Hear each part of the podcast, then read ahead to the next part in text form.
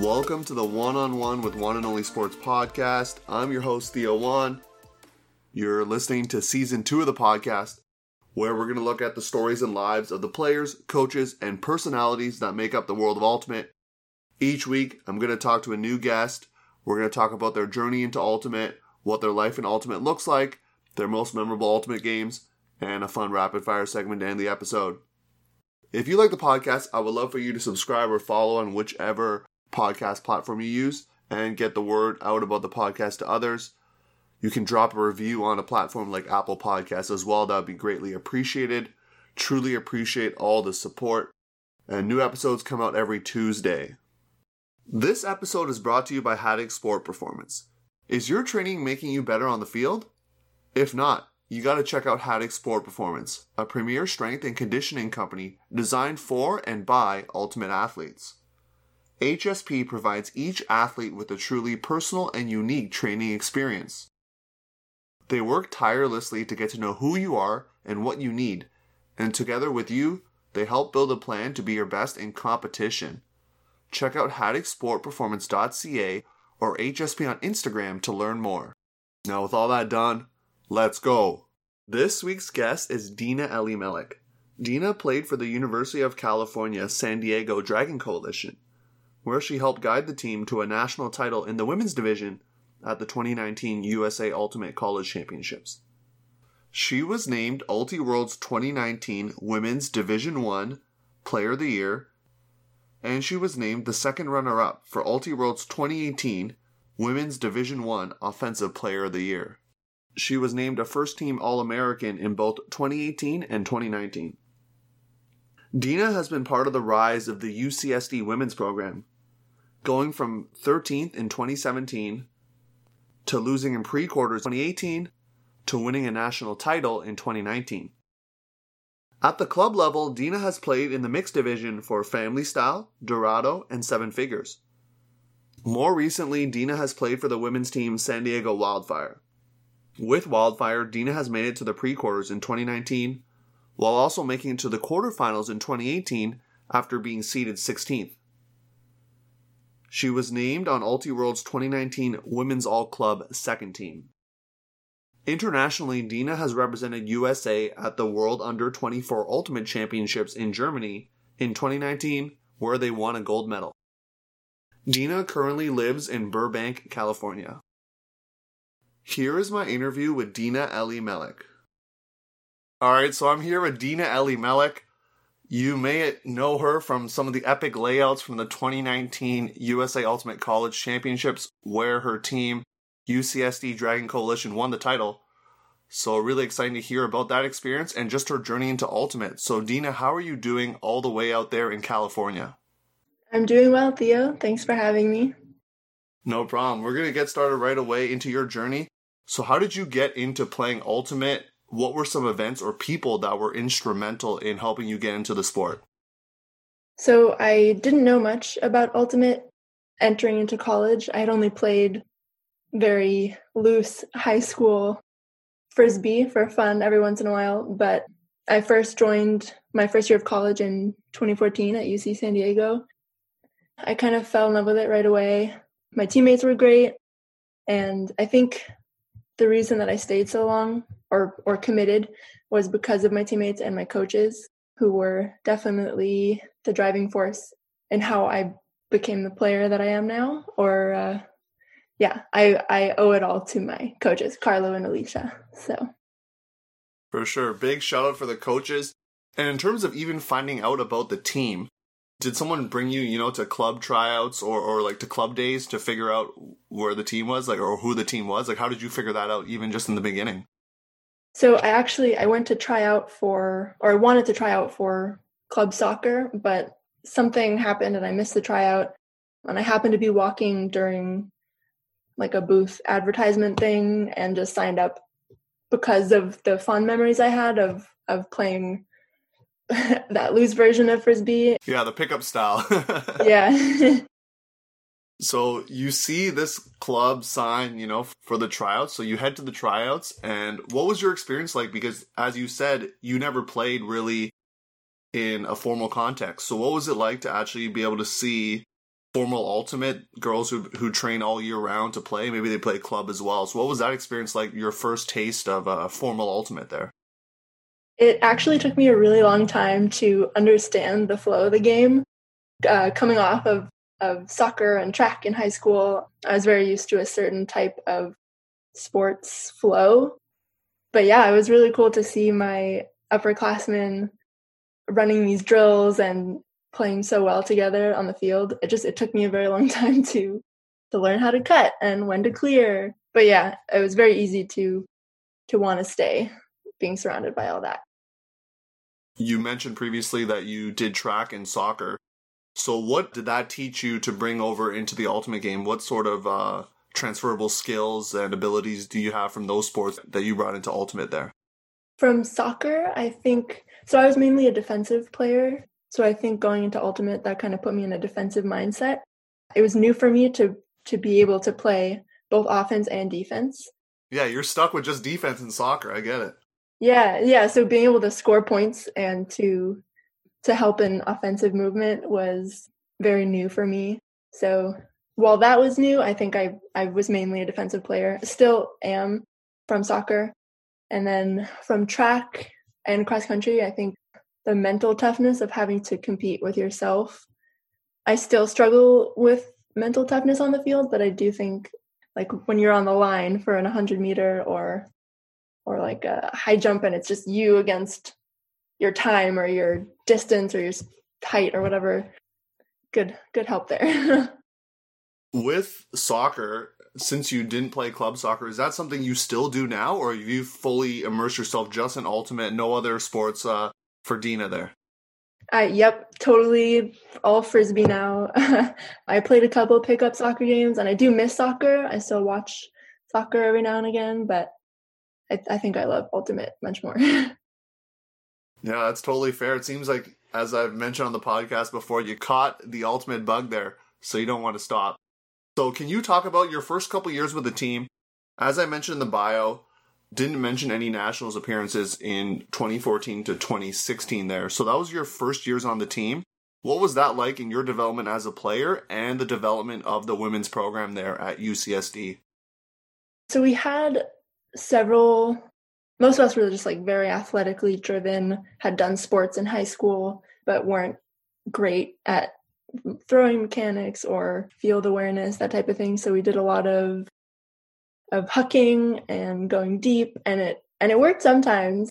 But i think it was my first year i remember we went we went to stanford invite. I don't know how we were invited. I think the team before us had done okay and we got totally demolished by all these really great college teams so my first and second year was mainly just kind of our team getting used to each other we learned a lot from the the teams that we lost to and i think the coaching style kind of shifted a little where we all began to learn handler movement, which helped us as cutters to see when was the right time to cut or when we should clear, that type of thing. We kept building over over the next couple of years and I think having that experience of not being a top team, I think we kept our funness as a team uh, very prevalent going into the last few years of, of my college career. Yeah, we'll get into the, the last few years. There are lots of good stuff happening. But in terms of developing your skills there, what's something that came really easy to you in the sport and then something that took a little bit more time to develop? I think the easiest thing for me was cutting deep. The hardest thing was understanding how the defense worked exactly and how timing worked as a cutter there was a time during tryouts when I caught the disc and I, I didn't know what to do with it. And I had to turn to my teammate on the sideline and say, do I, do I like put it down? Do I, where do I go? So that was, I think I still struggle with field awareness and timing every once in a while. I think the only thing I was really confident with was deep cutting and chasing as a defender. Not smart defense, but very hands on, sprinting, get to the disc type. Yeah, the track and soccer background coming into play for sure. And then, so in 2017, your team breaks through, makes nationals, right? Which is really awesome. The 20 best teams in the country. So you end up finishing 13th of that tournament. Was that something your team was proud of? You were just happy to be there, or were you hoping for more? What was it like in 2017 there? Uh, we were thrilled to be there. I think that was the main the main goal was to just play up to the level of the team we were at, or just play our best. I remember we entered the the national fields and we saw our little team logo on one of the entrance signs, and I think, yeah, we just had so much fun that tournament. I think we were up on UCLA in pre-quarters, I think, and that was really cool. We didn't beat them obviously, but I think that was a good moment for our team. That whole tournament was was just a lot of fun. It was some game that if we had won, we would have made it to pre-quarters. Maybe that. Oh, it's pool play. Yeah, yeah, yeah. That makes sense.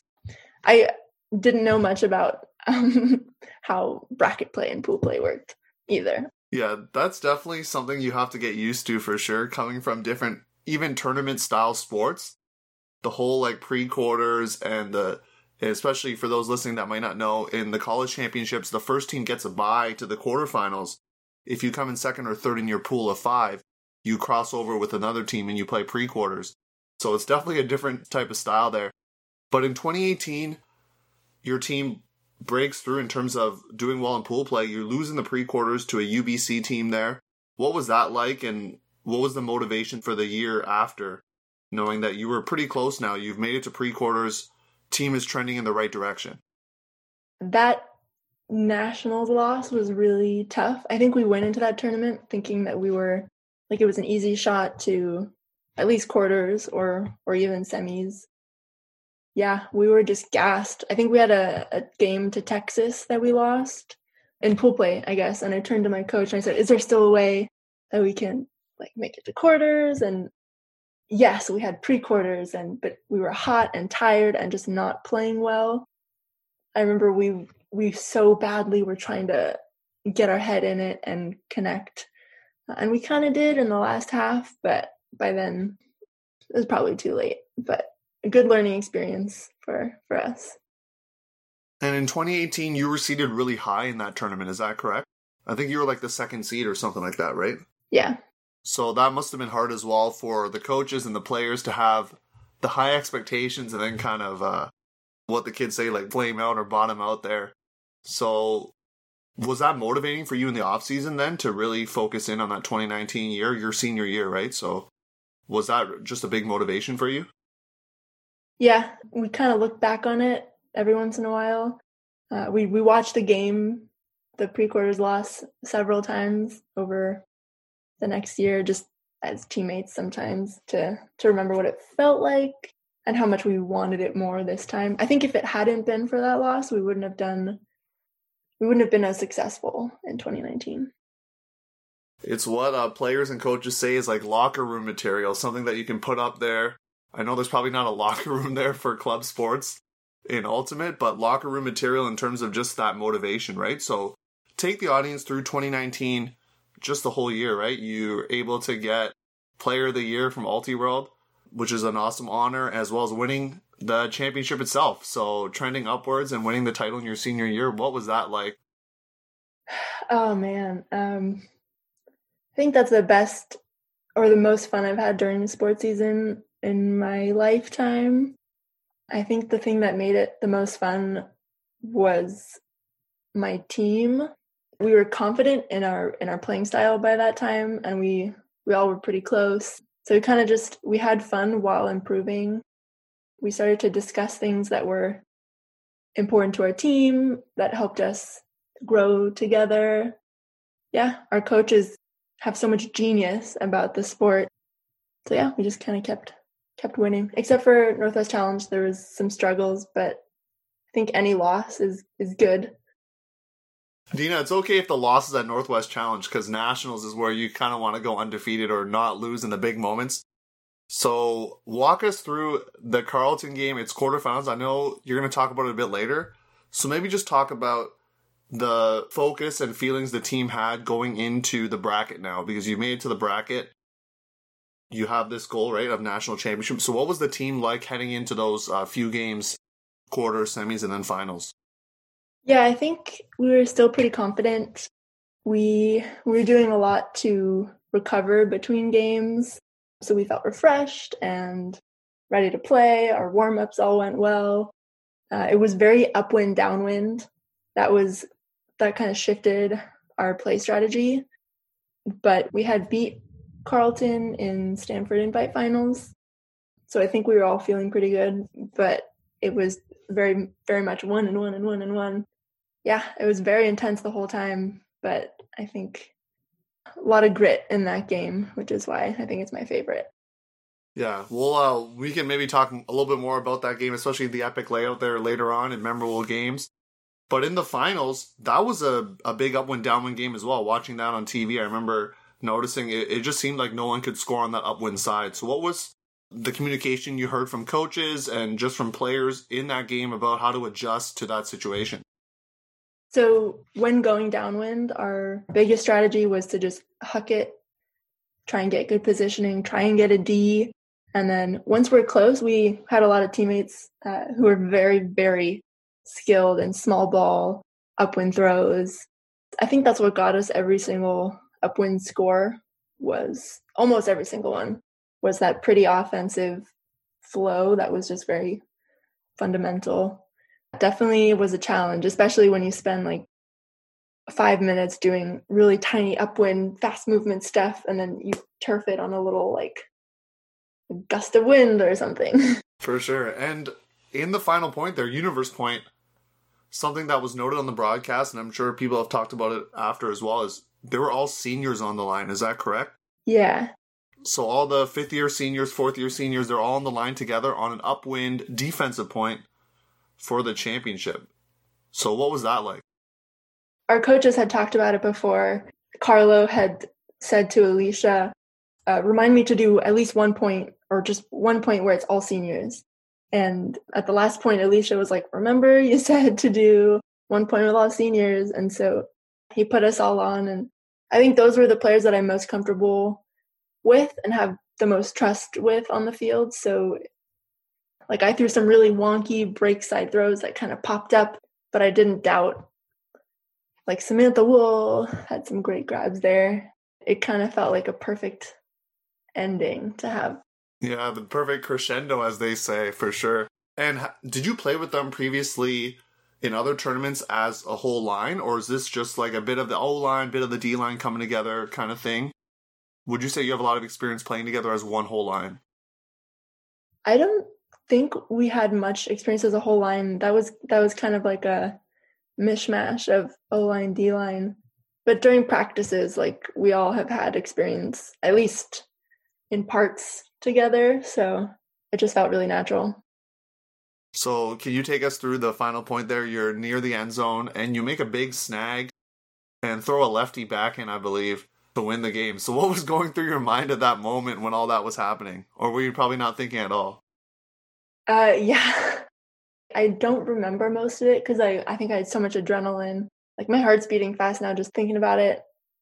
I wasn't stressed. I think I I was still trying to play loose and not yeah, it's just a very kind of like in the movies when like everything goes silent and you can only hear the heartbeat. That's kind of kind of what it felt like. You're in the zone for sure. And so you throw the winning pass. Your team has just won nationals. So what was your first thought and first uh, thing you said out loud to someone when you won? That's a big deal, right? Trending upwards and finally winning in your senior year.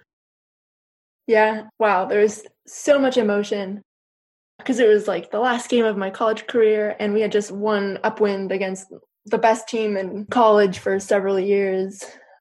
I cried. There's like several images of us in this big pile. I ended up on the floor with a couple of seniors and we kind of just sat there and like hugged and cried and laughed and yeah, it was definitely like the top of the crescendo right there. Yeah, and you spoke a little bit about team culture earlier. So what can you say about the team culture that led to your success, not just on the field, but off the field as some of your great friends now that you have. So, what would you say about the team culture specifically at UCSD? So, I think there were definitely some struggles bringing the team together and being very aware of each other and how we were feeling and, and mental health and cohesion as a team. I captained that year with Kelly Iwamoto and Stacy Tran, and we tried our best to kind of bring in some values that would kind of hold the team together. Our coaches introduced mental health days where we didn't really have to say anything. We could just, if we needed it, we could just take a practice off. I think all those things, even though it wasn't perfect and there's still like stuff the team is working on, especially in that last game, we were very much a unit. Like none of the other stuff really mattered. And you gave a shout out to the coaches earlier a little bit there, but I want to give you a chance to give a shout out to them and anyone else that's really been impactful in your career, not just in college, but now in the club level. Carlo and Alicia have definitely been the best coaches that I've ever had as an athlete. Yeah, just the the way that they approach coaching and being aware and helpful. I think I learned the most from them.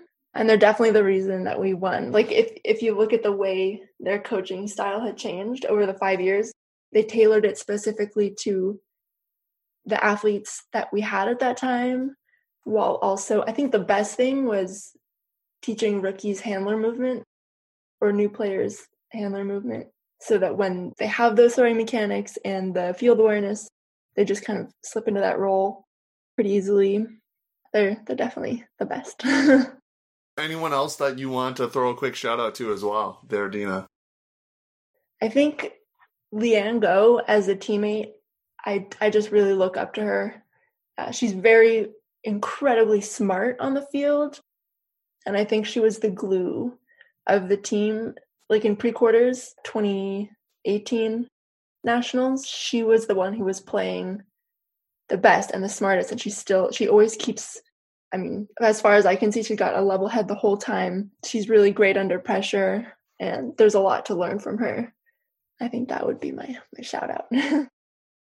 so, something we see a lot of college players do is they play club in the summertime as well when they're done school for the year. So you're not dissimilar to that. You also did club during the summertime. So what was that like in developing your skills during your college career while also playing club in the mixed division and also women's? So it definitely helped me grow as a player. My first summer, I played for Family Style, which was a mixed team. At that time, I was very used to vert stack. So that was like my first intro into horizontal, which I had a lot of trouble with timing cuts and and throwing to a cutter in a in a ho stack. But yeah, I think it helped my throwing. I think it helped uh, to learn from people who were older than me. And every year, even though I played on different teams, I I picked up new things, and I think those blocks kind of built on each other to to make me a better player during the college season that success led to something really cool happening in 2019 as well, playing with the USA women's team. So, what was that like playing with the top women under 24 in America? What was that like going to Germany and being very successful there, obviously winning a gold medal? That was really kind of a fun new tournament style for me. I think my favorite part was actually the tryouts, just because there's so many high level players and even the practices and stuff getting to play. I I remember it, at the training camp, Claire Trope was defending me on an undercut, and she got a layout D on an underthrow, and it was just like, wow, I get to play with, I get to learn from these people and and play such high level ultimate. Yeah, definitely a different role than, and same for club, a different role than what I had on my college team. It's just cool to to have a part on on high level teams like that and to to watch my teammates and learn from them. So overall, that was a really great experience. And that was your first experience with Team USA, right? Because you, as you, we've talked about in the bio and, and during this episode here, uh, you didn't start playing till university, so you weren't playing U20s or, or getting in the eyes and ears of people running these teams. So that was your first experience, right? Running with Team USA there. Yeah, and did you find the tryouts intimidating at all? You said you found it a challenge, but did you find it intimidating knowing all these big names were there and you're trying to match up against them? I think the the first tryout I went to, I did make the team, but that one I was very very nervous.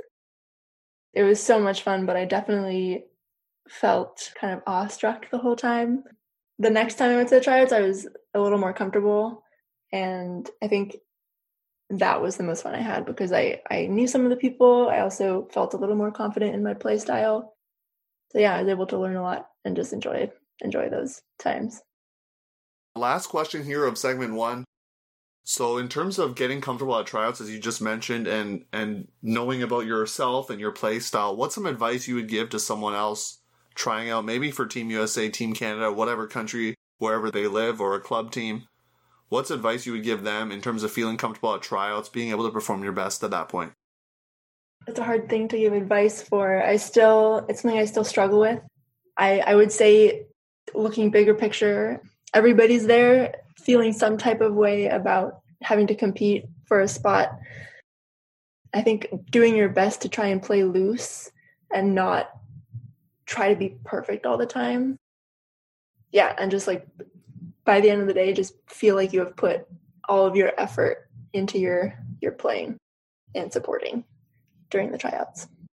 You mentioned playing loose earlier as well, right? On the universe line, trying to stay loose uh, and those things. So, in terms of practical application, what's something that you say to yourself to keep yourself loose, just so maybe a listener who struggles with that as well, mental performance, can learn from it? Yeah, that's tough. Sometimes, sometimes I'll just kind of take a step out of my body on the line. Like it's just a game of frisbee. Like we're just playing with a piece of plastic. I'm gonna have dinner later. In a couple years, I won't be here. Like this will just be a memory, and that kind of helps. Like, oh, okay, that's fine. Um, doesn't always work. Also, like during a point, that can be very tense as well. But yeah, I think taking a step back is was the most helpful for me during big game or stressful situations. Anything you can do to keep yourself loose is going to be important because otherwise your your muscles tense up and you're not going to be able to do the things that you normally can do and your muscle memory may be off as well. So that definitely makes sense. Dina, we're going to move to segment 2 here and talk about your day-to-day life. So let's start first about college. What was it like going to class? Not sure if you had a job or some volunteer work as well but you had to balance a lot of things, right? Playing high level ultimate there, the college scene, it's a big time commitment. So, what was that like in college? Uh, yeah, in college, I I worked at a restaurant as a server. So my day was just like wake up, go to class, maybe have a shift, maybe have more class, and then three days out of the week we had three hour practices. Two of those were in the evening, one was in the morning, and I think because I love Ultimate so much, it was easy for me to be like, okay, now it's time to to run around and and learn and play frisbee for a few hours. There are definitely times with when tournament season kicked up where I had to really focus on getting my schoolwork done so I didn't have to bring it to a tournament or like switching shifts at the last minute before before a tournament weekend. I don't know honestly how I balanced it but yeah, it worked out in the end. I think I just kind of went with the flow, even though it was a little bit busy. you got to pay off school, right? So it definitely uh, makes sense there. And you had three practices a week. Were you also doing track workouts with the team as well, or weightlifting sessions? Was that something you did more on your own, or is that something you did with the team as well? So we had Tuesday, Thursday evenings, we had practice, and then Sunday morning we had practice. And then on Mondays, we had like a mostly mandatory track practice in the evening that was like an hour and a half for conditioning. And then outside of that, I, I would do some stuff on my own, but I didn't really start like weightlifting or targeted training until 2018 and 2019. Mostly in 2019 when we kind of geared up for nationals. We did a lot of heat training, which was a lot of fun. But yeah, the track workouts really helped. For those who don't live in, in the hottest areas, can you describe what the heat training is about and uh, what it did to prepare you for nationals? Yeah, so a big factor of our exit in 2018 was not being prepared for playing in high heat and humidity, um, not being used to that kind of environment. So 2019, our coach had us start I think like a month before nationals, we did a lot of HIIT workouts in in a lot of a lot of layers and hot environments to just get your body used to being in that kind of environment. It it helped significantly during nationals, even though it it wasn't it was hot, but it wasn't as hot as we were expecting, I think. But there was definitely a significant difference from all that heat training that we did. I was gonna say I thought you were just hanging out in a sauna for a long time, and uh, we did do that too. yeah, there you go, playing ultimate after. and so, how did you stay cool during those sessions, or even at nationals? Was there something I, have seen some teams with spray bottles, those spray players on the sideline in between points? Is that something your team did at all? What did you do to kind of battle the heat? During nationals, actually, I think most of it was our alumni. Chip Chang has this wonderful like hydration drink recipe that I still use now actually. She really took care of us. We had cold towels, that hydration drink, snacks, food. I think we had spray bottles, I don't remember. But yeah, we stayed very most of us stayed very level the whole time. There was still like the heat kind of gets to you, but uh, we were able able to recover and I think most of it was because of Chip and the alumni being there. Yeah, so shout out to them for sure. And when you're playing on turf, it definitely can heat up, right? Because the semis and finals are most likely on turf. So that plays a role as well. And so let's fast forward to your day to day life now. Obviously, no ultimate really happening with COVID still uh, happening pretty much wherever you are in the world, except for maybe New Zealand. Shout out to them. So, what's life been like for you now? Not really having ultimate the past year. You're now, I assume, working and not in college anymore. As we mentioned, your senior year had happened in 2019. So, what's your life been like since? So, currently, without Ultimate, I work for a tree company. So, I'm able to actually work solitary. But I think being so used to like having five years of no breaks, all sports, I definitely still try to find ways to stay active. Another shout out to Haddock Sports Performance. Mike gave me some great programming that I do to kind of simulate ultimate and keep me on a a good level to ramp up when whenever that happens. But yeah, I try to get outdoors as much as I can. There's definitely a lot more time now than there was with ultimate, but yeah, just chugging along.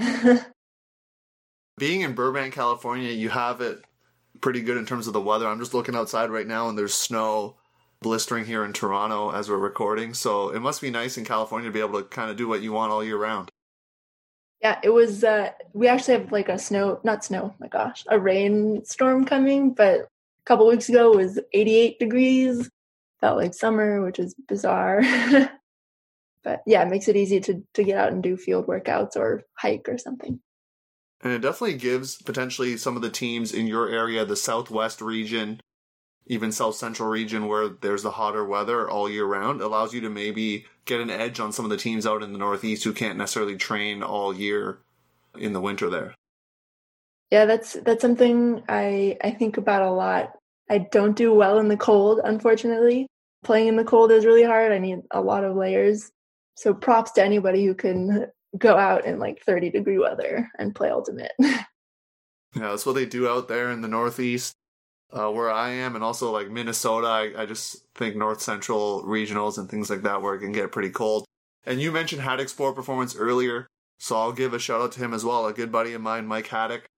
You can check out his episode that I did with him a few months ago now. So you can check that out in the podcast archives if you want to listen to Mike's life as a trainer.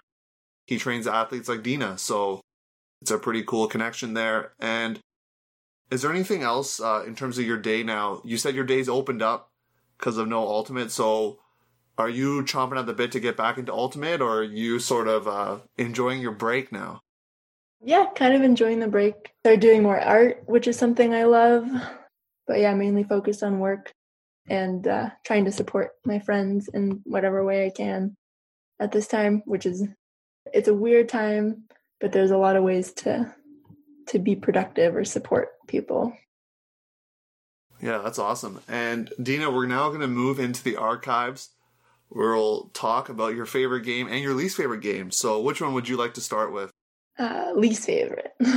All right, so we'll start with your least favorite game. What's the least favorite game you've ever played in? Doesn't necessarily have to be a game that you lost. Could be a game you won, but you just didn't enjoy the game. So, what was your least favorite game? I think because of how we felt after the game, the UBC pre-quarters was it's not that I didn't enjoy playing it, but I still there's feelings that I associate with that game. Going into that game was rough, during the game was rough, halftime was rough, losing was rough. but definitely a good a good thing to hang on to now. And is that something that you? I know I think of some of the games that I've lost, and I kind of use that as motivation as well. I'm sure a lot of athletes do. So, is that something that was in the back of your mind just for yourself personally as you were training for the 2019 season, just remembering how you felt during pre quarters? Absolutely. Watching the film helped. Seeing where we disconnected, you could kind of see by the body language and the the way we were acting on the sideline that that that's it's a good way not to to be at the upcoming nationals. So yeah, watching that game several times was really great motivation for me. And it's definitely hard to, as a leader, or, or not even if you're a captain, but just someone who's an older player on the team who's looked up to. It's hard when you see things fall off the rails, as they say, and there's honestly a feeling sometimes that you can't really do anything about it. It's just happening. Was that sort of what was happening in that game? In terms of uh, you just felt there's nothing we can do to get back and it's just slipping down down down. Yep i remember the the gap kept getting bigger. I kept trying to say stuff like well they broke us that many times like we can do the same back but we just we didn't have enough we didn't do enough to get to get all the way back. We did kind of do okay in the second half but it was hard not to not to look at the game and be like, wow, what are what's going on here? We were we were doing so well this season. It kind of just fell apart a little bit. As you just mentioned, you came in with high expectations. The season was going well. Do you think that was something that weighed on the mind of the players during the game or for yourself personally? Yeah, I think we all were a little bit too confident. Not that confidence is a bad thing, but I don't think we we went into those last games with as much force as we needed to or the proper mindset. Everybody was really kind of crushed after that game. Kind of just sat on the field for a while. Like, how do you wrap your head around? Oh, we were thought we were going to semis, but we were out in the pre-quarters. Like, we're out of the tournament now. It's just very jarring. Yeah, I'm sure you'll remember that feeling for a very long time, sitting on the field there, just staring out into space and wondering what went wrong. But now we're going to give you some good feelings talk about your favorite game. It was the Carleton game, I believe you mentioned earlier. So walk us through that game more specifically in terms of kind of the ebbs and flows, and then maybe the big layout catch that you had as well. What was that like? So that I think that's my favorite game because of how it started. There was a point when it started to feel like, oh my gosh, this is going to be just like pre-quarters in 2018. We're just we're going to be out now. This is going to be it. Carleton broke us upwind and then scored downwind, I think all of us were kind of feeling that way. And it was, we had two choices. It was either kind of succumb to that and, and play stressed and tight or keep fighting and like really dig. And that's definitely what we did. It took, it took a lot of tries. It's because of the offensive and defensive handlers that we were able to bounce back. But yeah, I just remember being so so tired after that game like putting everything on the field and scoring the final point was like okay we we passed quarters we can like take a breath. That game was was very intense. Everybody was wanted it really really badly on both sides. And that's i think what made it my favorite game to play in. And you talked about being in the zone earlier. So do you remember what just being in the air and, and you probably can picture it now and just be really excited in your mind. Maybe heart's beating faster again but what was that like just knowing that you had the game in your hands you're midair and then you land and it's game over? Yeah there was there's a couple like big hucks that had gone up before. It was super downwind so they were kind of sailing. I had missed a bid earlier so i, I kind of wasn't sure what this one was going to look like. There had been a turn and then another turn on the point when we got the disc back, we were kind of far from the end zone. So I thought, okay, well, I'll just like, I'll run deep and maybe it'll throw it, maybe it'll sail. And then she threw it and I saw it go up and I had to adjust because I didn't know where it was going.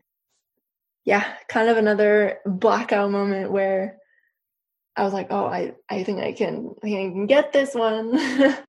and I did, which was great.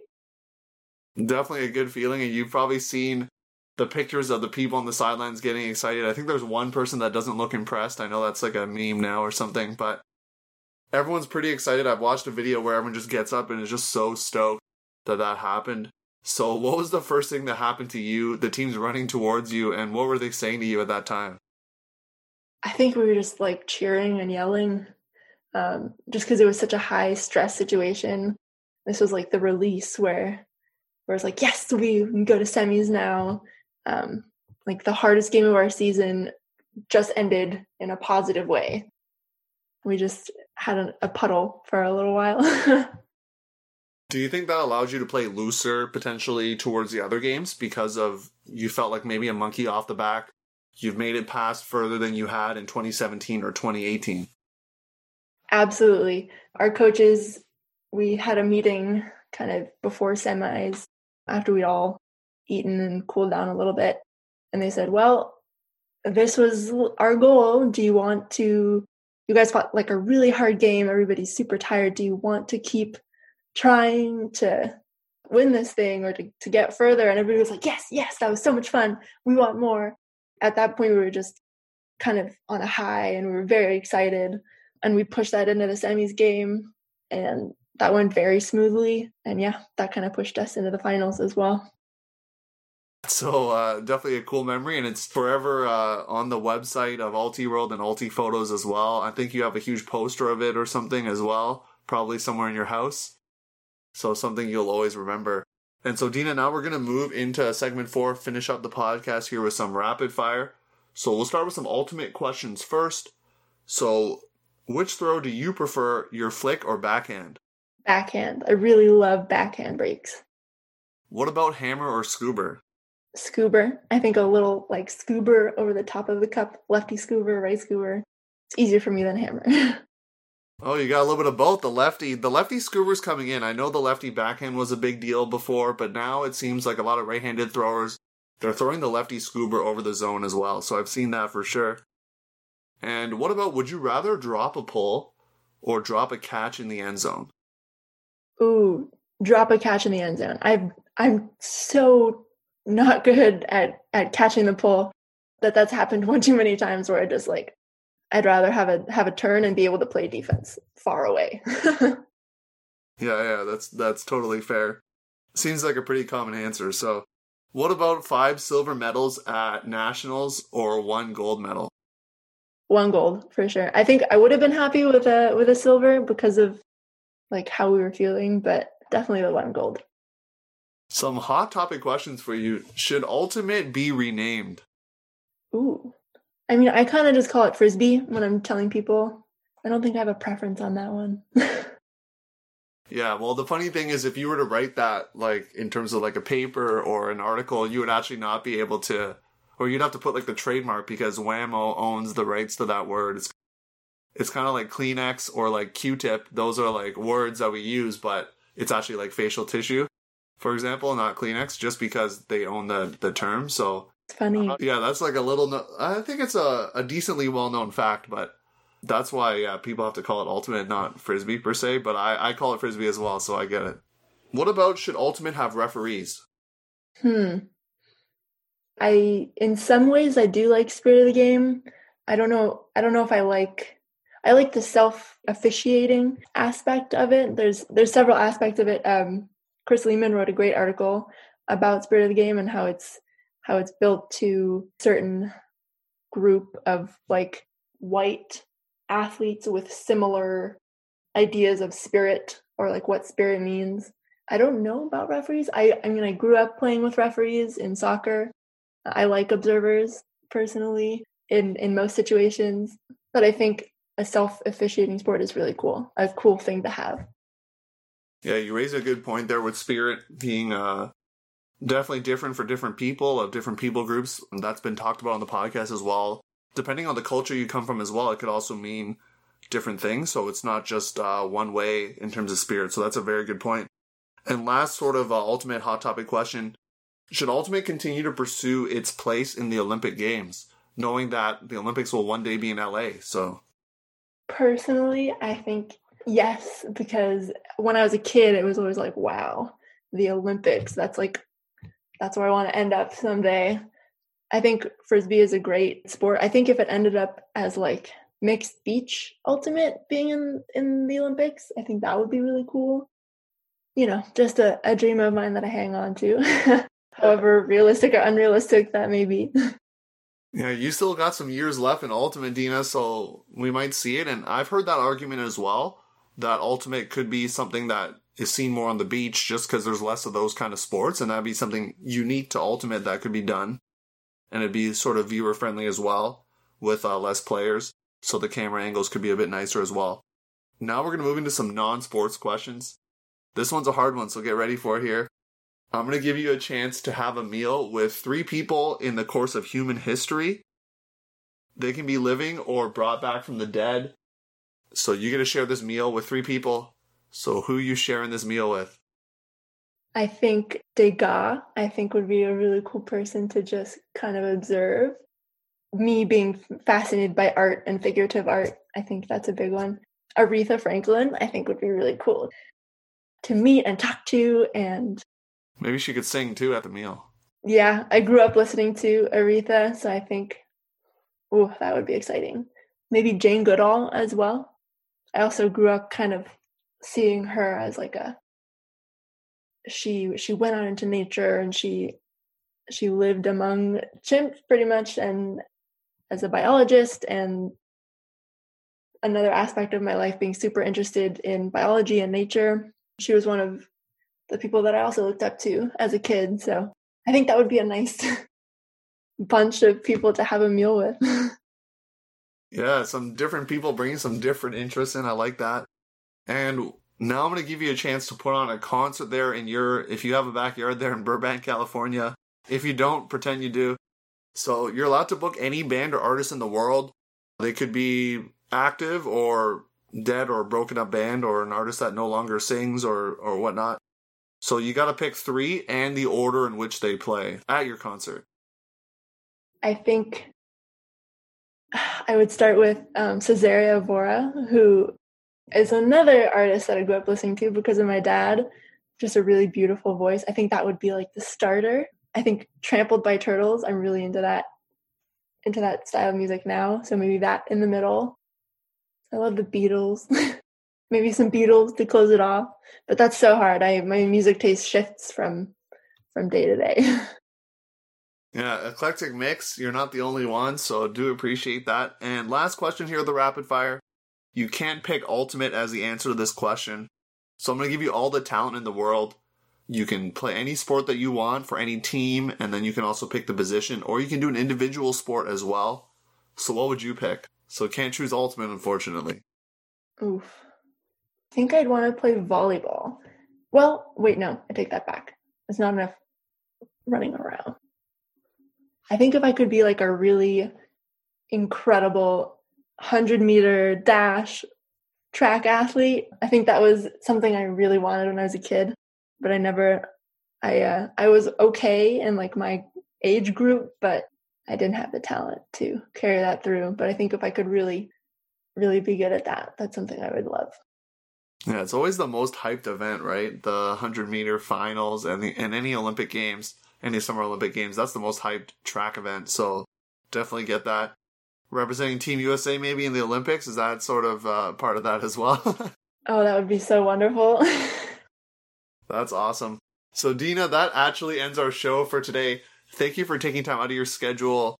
I know it's a little bit more free, but still, the fact that you came on the podcast. Do appreciate it. So, Dina, if people want to find out more about you, where can they find you online? I'm on Instagram and Twitter at Dina Ellie27. Yeah, I'll make sure to put those social media links there in the show description as well. I'll put some of the UCSD games. You can see the final as well uh, in 2019 where they play Dartmouth. And uh, so I'll put that in the show description. So if you feel so inclined, you can check that out. You can give Dina a follow on Instagram. That's more of like an arts sort of uh, page, right? I, I think there's some baking in there as well. Like it's not really just ultimate, right? Yeah, I actually have two Instagram pages. One of them is an art page. But yeah, less ultimate related, I guess, for now. Yeah, you get to learn uh, some of the stories behind the players. So that's uh, pretty sweet. So, Dina, once again, thanks for coming to the podcast all the way from California there. Thank you so much for having me. This was great. Thanks for listening. Keep an eye out for next week's episode where I interview Nathan Kalakovic. Nathan is known as N. Kalakovic and is well known in the ultimate world for his coverage of the sport through photography and his sweet highlight videos. In this interview, Nathan shares about some interesting stories on how he filmed and took photos of his first ultimate tournament and his journey into quitting his full time job and being able to work full time capturing the best moments in our sport. As always, you can follow me on Instagram at Juan underscore and underscore only underscore sports. And you can see some of my commentating highlights on YouTube at the channel One and Only Sport. Cashew listeners on the flip side. Peace.